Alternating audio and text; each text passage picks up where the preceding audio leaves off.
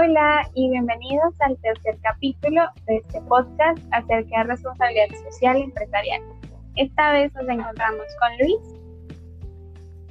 Hola, mucho gusto. Mi nombre es Luis. ¿Cómo han estado? Y, y con Catalina.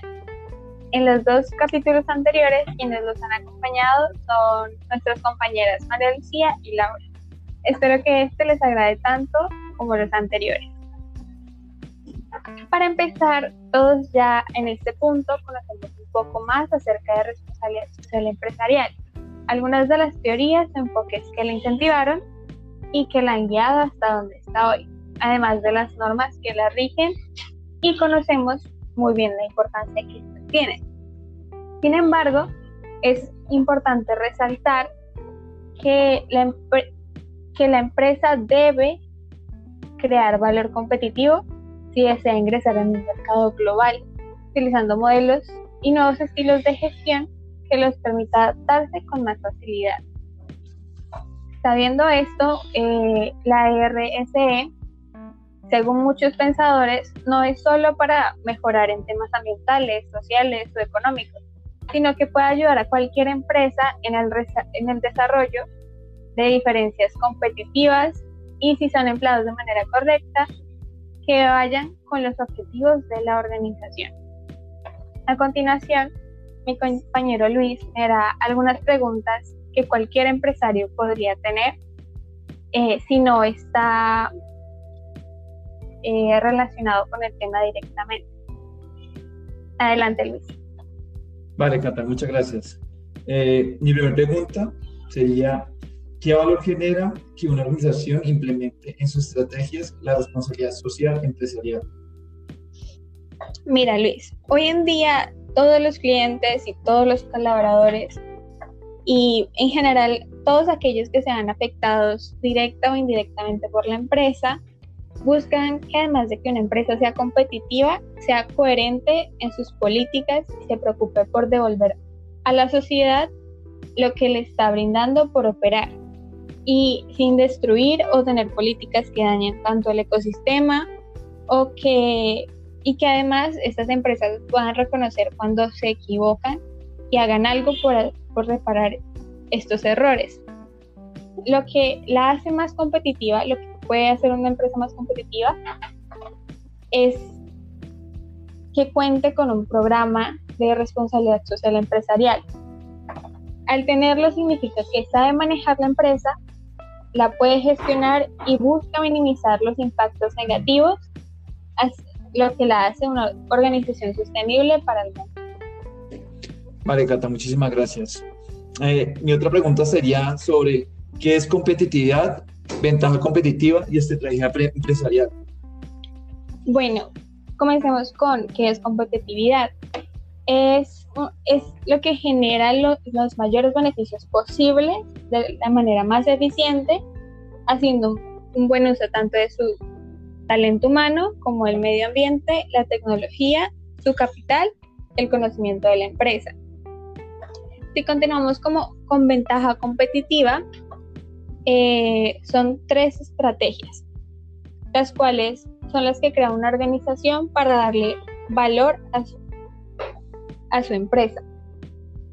La primera es el liderazgo en costos.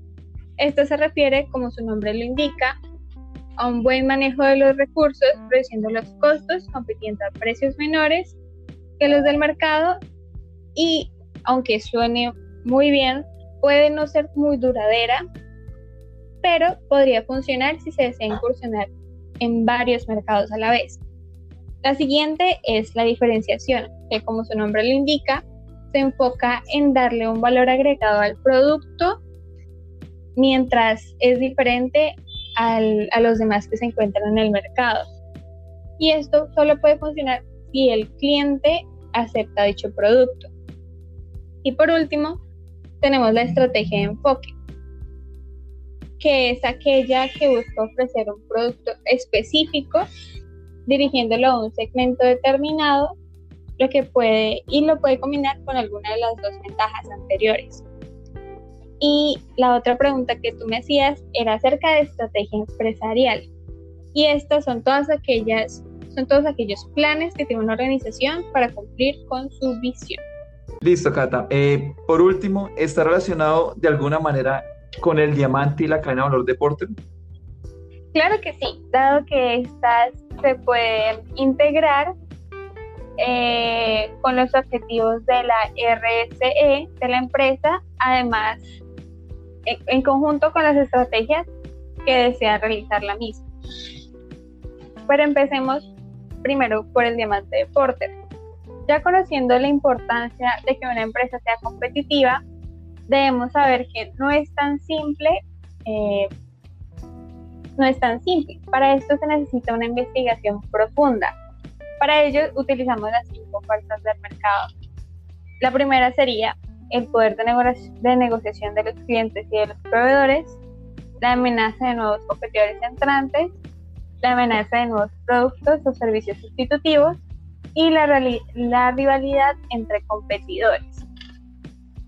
Y por último, la cadena de valor esta en la cual podemos encontrar las actividades que crean valor de forma directa al cliente, que serían primarias, siendo las que tienen relación con la producción, comercialización, entrega y reparación del producto, que se verían reflejadas en la logística de entrada, producción, logística de salida, marketing y ventas, además de los servicios postventa.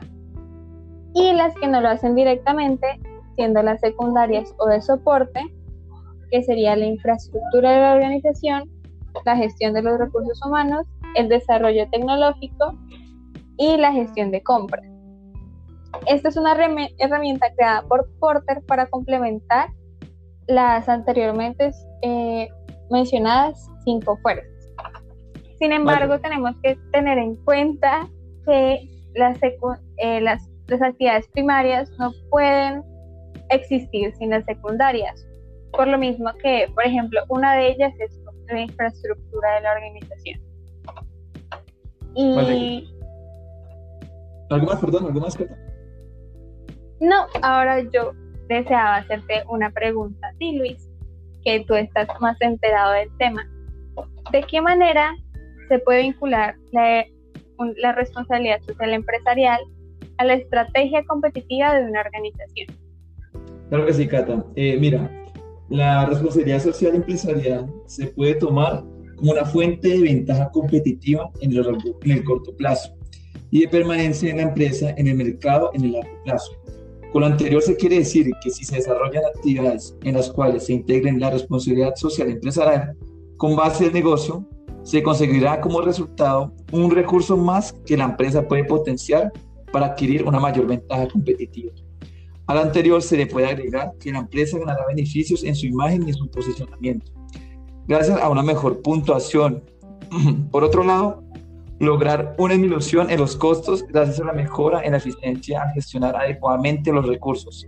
Y por último, una disminución en los riesgos económicos y legales que se ganan al gestionar adecuadamente los grupos de interés relacionados directamente con la organización.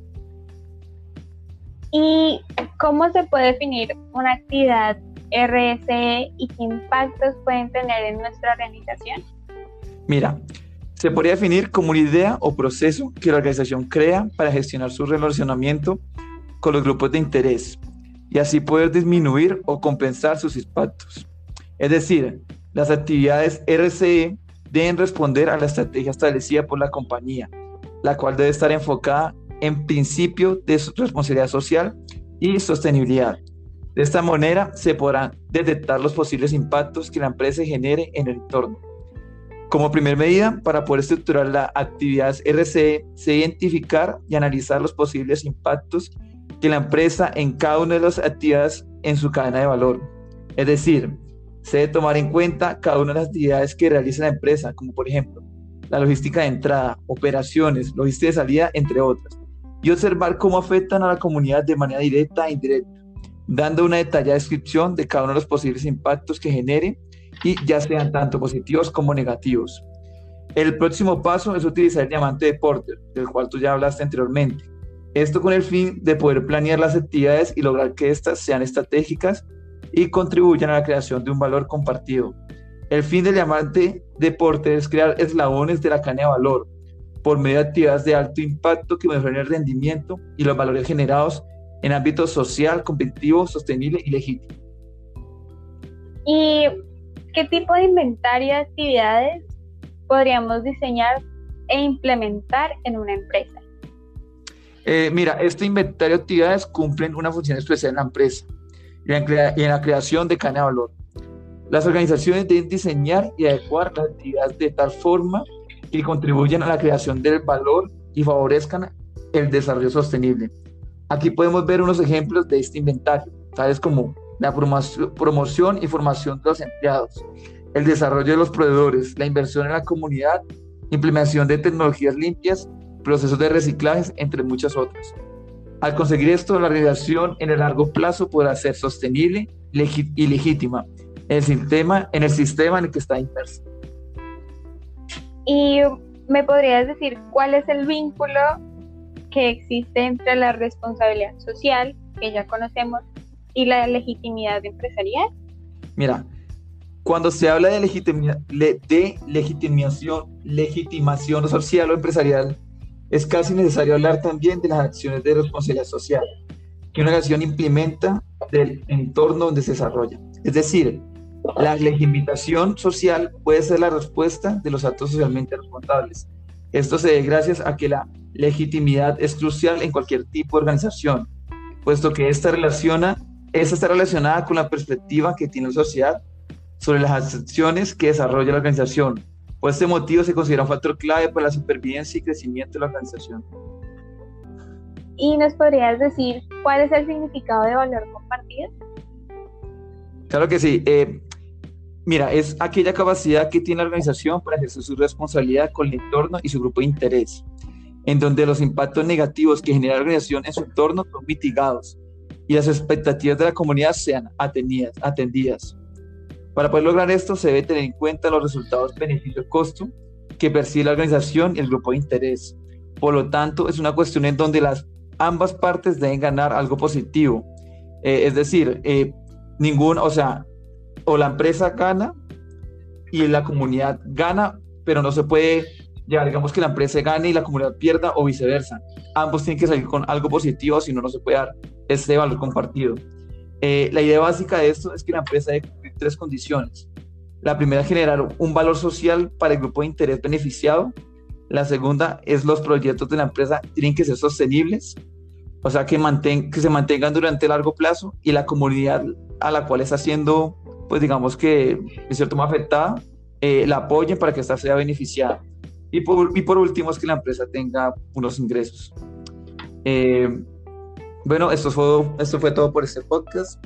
Espero que esta información haya sido de utilidad, los haya podido acercar mejor a una definición en general de lo que es la responsabilidad social y por qué se deben implementar eh, pues en las empresas. Los esperamos en un próximo capítulo. Eh, espero que den like, se suscriban y que tengan una feliz noche. Gracias. Gracias.